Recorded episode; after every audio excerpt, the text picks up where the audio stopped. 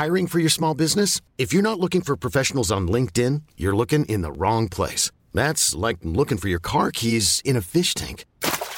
LinkedIn helps you hire professionals you can't find anywhere else, even those who aren't actively searching for a new job but might be open to the perfect role. In a given month, over 70% of LinkedIn users don't even visit other leading job sites. So start looking in the right place. With LinkedIn, you can hire professionals like a professional. Post your free job on linkedin.com slash achieve today.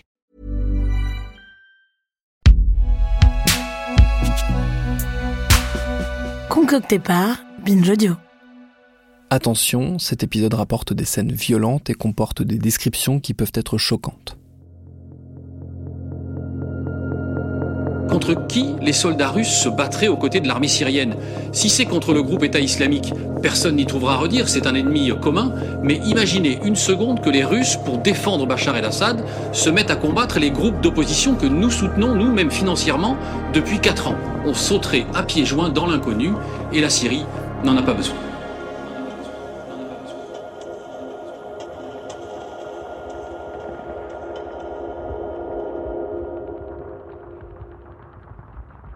Les Occidentaux euh, interviennent. Quand ils interviennent en Syrie, c'est pas pour euh, défendre les populations civiles qui sont massacrées par euh, le régime syrien. C'est pour se battre contre l'État islamique. Il y a une nouvelle guerre qui s'enclenche. C'est la guerre contre ce terrorisme, qui est un terrorisme inédit. Hein. C'est une organisation terroriste qui contrôle un territoire, qui a une administration, qui attaque bah, les pays européens, notamment la France, sur son sol. Donc il y a des enjeux de sécurité. Et là, effectivement, les Occidentaux interviennent en Syrie, bombardent en Syrie il y a une coalition internationale qui se forme. Ce qui va euh, changer la donne, c'est, euh, en tout cas pour le régime, c'est euh, l'intervention de la Russie en septembre 2015. Là aussi avec bah, la bénédiction des Américains, du camp occidental, parce que c'est au nom de la lutte contre l'État islamique. Je me souviens quand ils interviennent, donc automne 2015, le premier mois de l'intervention de la Russie, des bombardements, j'avais compté, il y avait une soixantaine de frappes et euh, sur ces frappes, il y avait euh, moins de 10 frappes dont l'objectif était les territoires de l'État islamique. Ils bombardaient des territoires tenus par la rébellion au régime de Damas, souvent des alliés du camp occidental d'ailleurs. La situation semblait un peu explosive, mais en fait, euh, de toute façon, les Occidentaux ont rien fait. Ils n'ont pas du tout soutenu les rebelles qui soutenaient en fait. Et l'objectif était clair, c'était la priorité, c'était l'État islamique. Donc ouais, ça change la donne, ça change la donne parce que aussi à ce moment-là, en 2015, le régime est très très affaibli et grâce euh, au soutien des Russes, grâce au soutien aussi de milices chiites euh, pro-iraniennes, euh, du Hezbollah libanais notamment, il lance une offensive sur Alep. I've actually talked, as you say, to a humanitarian organization who actually tried to reach uh, Aleppo, to reach those uh, being hit by airstrikes in Aleppo. Many of those people fear that the Russian airstrikes will soon not spare them. They've actually fled uh, the intense bombing in the last days. More than a thousand airstrikes have hit uh, northern Syria. Many of them thought their last days had come, so that's why they reached the Turkish border in the hope to survive.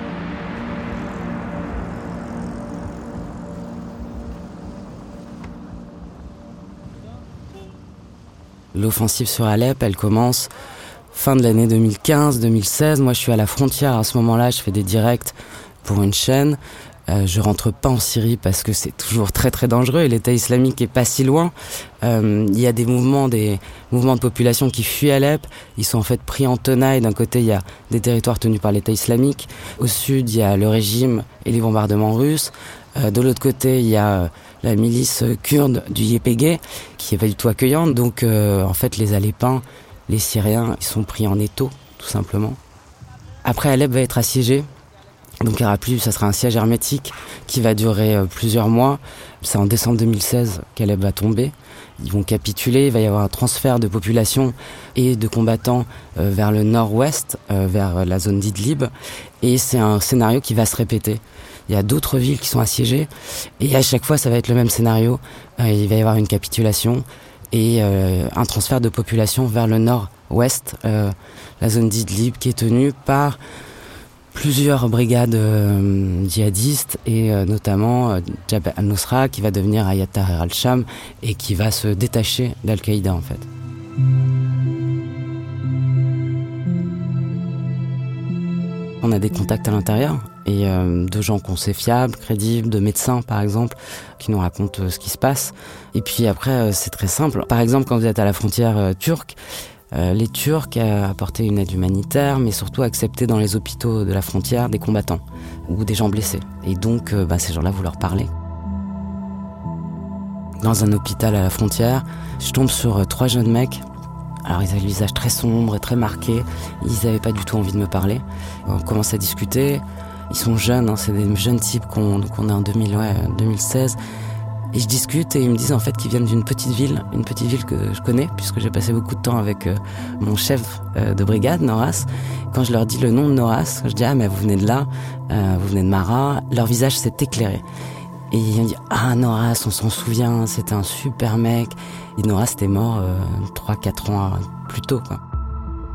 Donc voilà, il y a euh, des contacts qui se font, il y a des contacts qui se font à l'intérieur parce qu'on a des numéros de téléphone, parfois le réseau passe, parfois le réseau passe pas, euh, qui nous racontent ce qui se passe et c'est comme ça qu'on peut raconter les histoires. Le conflit syrien était le conflit le plus documenté euh, de l'histoire, tout simplement. On n'arrive pas à dénombrer le nombre de vidéos amateurs, de photos qui sont sorties ces dix dernières années. Les Syriens ont documenté, ont filmé, ont photographié au jour le jour ce conflit. Donc non, non, les images continuent à sortir. Il y a toujours moyen de, sortir, de faire sortir des images. Même si pour envoyer une photo, ça prend euh, des heures, il y a toujours moyen de faire sortir des images. Et au fil des années, il y a beaucoup de Syriens aussi qui sont eux-mêmes devenus journalistes, qui ont été formés par des agences de presse ou par d'autres et qui documentent euh, ce qui se passe et qui envoient des photos, qui envoient des articles, qui envoient des informations. Donc euh, non, l'information sort toujours.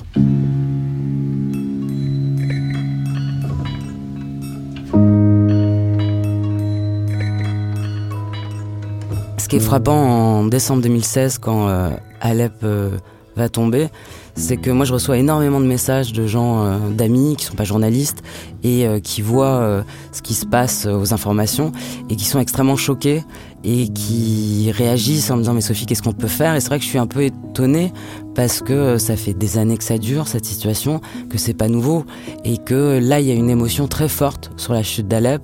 Je suis toujours un peu étonnée parce que quand on est en France ou ailleurs, enfin dans des démocraties occidentales, on a envie de dire mais tout est possible en fait.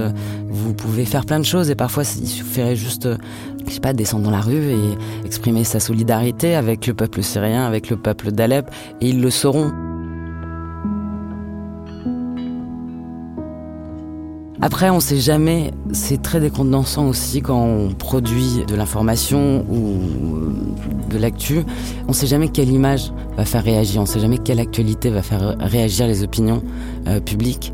Par exemple, euh, été 2015, il y a cette photo de ce petit garçon noyé, ce petit garçon syrien, Elaine Kourdi, qui euh, fait réagir les opinions et qui émeut énormément. Pourquoi cette photo plus qu'une autre? On ne sait jamais quelle image va faire réagir les opinions et va émouvoir.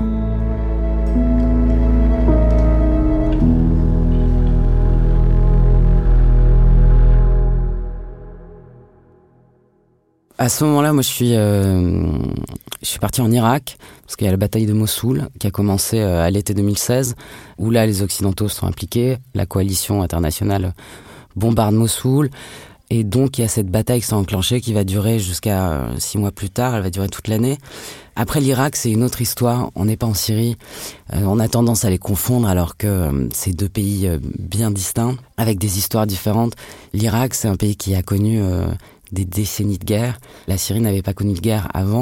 Elle avait occupé le Liban pendant 25 ans. Il y avait eu une insurrection à la fin des années 70, mais on n'est pas du tout dans la même situation. Et moi, donc, je couvre cette bataille. Au sol, c'est des forces irakiennes, c'est une armée, donc il y a l'armée irakienne, il y a aussi les forces spéciales irakiennes, il y a aussi ce qu'on appelle une force qu'on appelle la police fédérale. On n'est pas du tout dans, dans une configuration euh, syrienne. Moi, je vais filmer euh, au sud au moment où, donc en décembre 2016, les forces irakiennes, la coalition, ont commencé à rentrer à l'est de Mossoul. Je vais aussi sur le front sud, et en fait là, il y a euh, une ville qui s'appelle Kayara, qui a été prise juste avant par la coalition. Et là, c'est très impressionnant parce que les, l'État islamique a mis le feu à des, à des puits de pétrole pour créer un nuage, en fait, pour empêcher que la, les avions de la coalition les repèrent et bombardent. Et c'est, oui, c'est des images très, très impressionnantes. C'est à filmer ces puits de pétrole en feu. Et cette ville de Kayara, qui est un bled paumé au milieu du désert en fait. Hein. Quand j'y suis, il y, a cette, il y a cette rue principale. Je vois les gens, je me dis que je me dis que ces gens, ils viennent de passer euh, deux, trois ans avec l'État islamique, donc ils nous racontent plein d'histoires. Juste avant, bah, il y avait quand même les milices d'Al-Qaïda. Euh, juste avant, il y avait euh, les GI américains, les soldats américains. Avant, c'était la dictature de Saddam. Et tout ça, quand vous, si vous avez 15-20 ans, bah, vous avez connu tout ça. Et dans cette rue sont passés toutes ces, tous les différents maîtres de la région. Et ouais, c'est quelque chose que je trouve très marquant.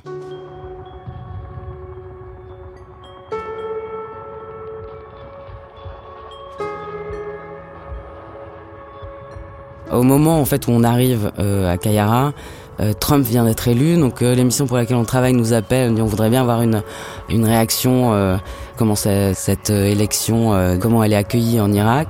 Et à ce moment-là, je me dis, mais en fait, il faut trouver une télé, puisque l'élection vient d'être annoncée. Et on finit par trouver un, un petit écran, avoir un petit écran dans un fin fond d'une, c'est même pas une boutique, c'est une sorte de couloir. Et c'est un jeune type qui vend des falafels. Et donc, on lui demande ce qu'il en pense de cette élection, etc. Et à un moment donné, il me demande d'où je viens. Je lui dis, écoute, je suis française. Et il me dit quelque chose en arabe que je comprends pas, mais j'entends Picasso. Et euh, mon traducteur m'explique qu'il vient de, dire que, j'ai beaucoup de chance euh, de venir de Paris parce que à Paris, il y a les peintures de Picasso et les peintures de Claude Monet. Et donc je lui demande comment il connaît ces peintures. Et il me montre la télé. Il me dit avant l'État islamique, je regardais cette chaîne euh, d'information et il passait des émissions sur l'art et j'ai vu les tableaux de Claude Monet et de Picasso et euh, ça me fait rêver. Et dans ses yeux, je voyais qu'il voyait les tableaux et je trouvais ça, euh, je trouvais ça, c'est ces petits moments un peu sublimes et un peu complètement incongrus. Euh, je me dis, je suis au fin fond d'un d'un bled au milieu du désert en Mésopotamie, avec euh, des gens qui ont vécu euh, des choses terribles ces dernières années.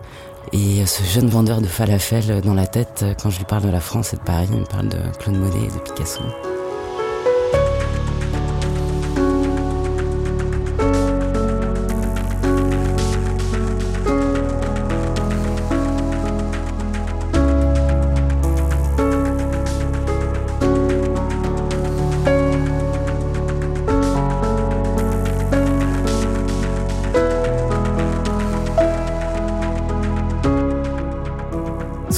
Souviens de choses euh, complètement incongrues, de petits détails. Quand on arrive en Syrie, donc moi j'avais un téléphone, euh, j'avais des puces syriennes, et euh, quand il y avait du réseau, il y avait toujours un message qui sortait, qui était que le ministère du Tourisme vous souhaite la bienvenue, et il y avait un numéro de téléphone. Si jamais on avait un problème, il fallait pas hésiter à appeler. Donc il y avait ce message qui ressortait régulièrement et vous êtes sous les bombes, euh, vous évitez de vous faire enlever ou kidnapper par euh, le régime syrien. Et euh, j'ai jamais utilisé ce numéro de téléphone. Je les ai jamais appelés pour leur dire qu'il y avait un petit problème, un gros problème.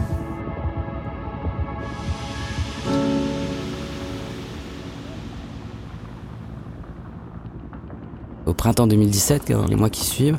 En fait, il y a une autre opération qui est lancée, c'est l'opération colère de l'Euphrate, et euh, là, c'est pour reprendre Raqqa, donc en Syrie. Moi, j'ai envie d'aller à Raqqa, surtout qu'il y a personne, qu'on sait pas ce qui se passe, que malgré tout, il y a quand même la coalition internationale dont fait partie la France euh, qui euh, bah, bombarde cette ville et qui participe à cette opération.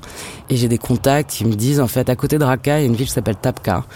Et la bataille est en train de se jouer là, et c'est une sorte de nœud sur le Frat, parce qu'il y a le plus grand barrage électrique de Syrie qui fournit une grande partie de l'électricité en Syrie. Le barrage, source d'électricité pour la moitié de la Syrie, a été pendant trois ans et demi sous contrôle de l'État islamique. Une monnaie d'échange précieuse pour l'organisation terroriste. Et ce que me disent mes contacts, c'est que euh, l'État islamique menace de faire sauter ce barrage et euh, ça inondera toute la région jusqu'à Mossoul. Et donc, euh, bah, je me dis que c'est une histoire qu'il faut aller voir. Alors pour y aller, c'est très compliqué, c'est beaucoup plus compliqué que d'aller à Mossoul. Euh, donc ça prend des semaines, il y a beaucoup de négociations. En fait, il y a qu'un point d'accès pour passer qui est tenu par euh, bah, les Irakiens. Donc eux, ils n'ont pas tellement envie de laisser passer des journalistes étrangers euh, pour raconter comment les autres se battent. Donc bref, ça prend beaucoup de temps de négociation, de prise de contact, et finalement on arrive à, à rentrer. Et là, c'est encore des heures et des heures et des heures de route pour arriver jusqu'à Tapka. Quand on arrive à Tapka, qui vient d'être libérée, qui vient d'être reprise, bah, cette histoire de barrage, c'est pas du tout celle qu'on a qu'on m'a racontée. En fait, ça a été un point de bataille, mais euh, euh, il n'y a jamais eu le risque que ça saute. Et par ailleurs, pendant les trois années où l'État islamique tenait la ville, bah, en fait, les salaires étaient toujours payés par le régime de Damas et ils fournissaient toujours l'électricité. Et de temps en temps, il y avait des points euh, qui étaient éteints, on demandait aux électriciens, mais finalement tout ça a très bien fonctionné pendant toutes ces années-là. D'où l'intérêt d'aller voir sur place ce qui se passe.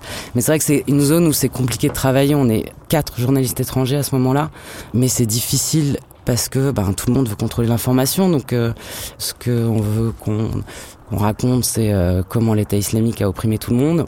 Sauf qu'en fait, euh, les gens qui fuient, par exemple, à Tabka, en fait, ils fuient pas l'État islamique ni, euh, ni les bombardements de la coalition, ils fuient les bombardements russes.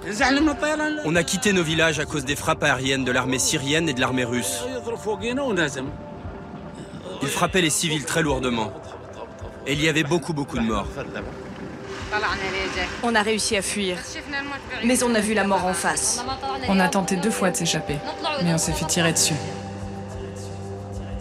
Les forces kurdes qui contrôlent Tapka ne les laissent pas rentrer euh, dans la ville, donc les mettent dans des camps de fortune où euh, bah, on les considère comme des collaborateurs de l'État islamique. Et il n'y a pas d'eau, il n'y a pas d'électricité, il n'y a pas d'ONG internationale, il n'y a pas.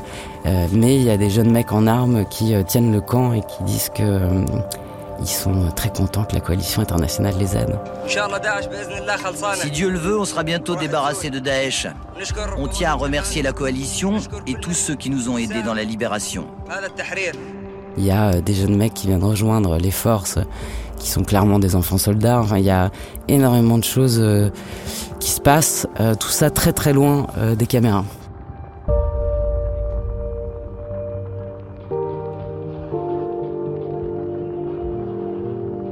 Fait, quand on est sur place, euh, les forces kurdes euh, au sol rentrent dans Raqqa et on finit par pouvoir tourner dans ces premières rues euh, prises à l'État islamique. Après, c'est une bataille aussi où tout est miné, c'est très dangereux. Et dans les airs, voilà, il y a les drones qui se disputent. Parfois, on ne sait pas trop, ils savent même pas si c'est un drone russe, un drone de l'État islamique, un drone de la coalition. Donc nous, on rentre dans les premières rues prises à l'État islamique début juin 2017. Et il va y avoir encore plusieurs mois euh, jusqu'à l'automne avant qu'ils reprennent complètement Raqqa. Moi, quand je vais euh, donc euh, à Raqqa, je me dis que ça fait 5 ans que ce conflit dure, 5-6 ans que je suis passé déjà quelques années auparavant exactement dans cette même région, qu'à l'époque il y avait aucune de ces deux forces, et que là je vais raconter, ou que je raconte, des batailles qui ont lieu entre ben, l'État islamique et euh, des forces kurdes qui n'existaient pas au début de ce conflit et que voilà, ça n'a plus rien à voir, cette guerre n'a plus rien à voir avec euh, ce qui se passait 5-6 euh, ans auparavant. Le territoire a été repris à l'État islamique, qui ne contrôle plus de territoire et qui redevient en fait une organisation clandestine, souterraine, mais qui continue à exister il va y avoir aussi euh, en 2019 une bataille à Barouz, en fait qui sont les derniers éléments de l'État islamique. Barouz c'est au milieu du désert, enfin vers la frontière avec l'Irak. Mais les non, la bataille n'est pas terminée. Non. Ça ne veut pas dire que l'État islamique a disparu. Et d'ailleurs aujourd'hui c'est toujours un des enjeux, cette résurgence de l'État islamique, que ce soit en Irak ou en Syrie. Et d'ailleurs c'est plus dans les euh, territoires contrôlés par le régime syrien que euh, l'État islamique revient.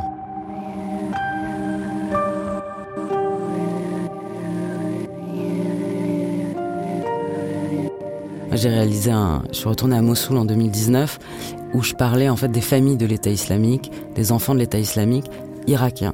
Et comment ça se passe euh, Toujours cette question de comment on vit après la guerre avec les ennemis d'hier. Et les Irakiens euh, à Mossoul me disaient mais nous on veut pas d'eux. Et en fait personne ne veut d'eux. Euh, c'est les maudits. Et il y a tous les ingrédients qui sont là pour de nouveau nourrir des cycles de vengeance, pour de nouveau que euh, l'hydre euh, terroriste, islamique, djihadiste renaisse. Quand euh, vous êtes maudit parce que vous êtes un gamin dont le père a été membre de l'État islamique et vous êtes obligé de travailler comme un chien et on vous traite comme un chien tous les jours alors que vous avez 8 ans et demi ou 6 ans et demi, tout ça, ça nourrit des cycles de vengeance.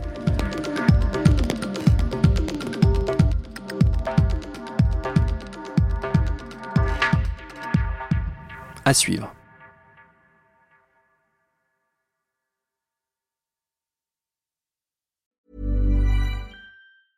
Even when we're on a budget, we still deserve nice things. Quince is a place to scoop up stunning high-end goods for 50 to 80% less than similar brands. They have buttery soft cashmere sweaters starting at $50, luxurious Italian leather bags, and so much more. Plus, Quince only works with factories that use safe, ethical, and responsible manufacturing. Get the high-end goods you'll love without the high price tag with Quince. Go to quince.com/style for free shipping and 365-day returns.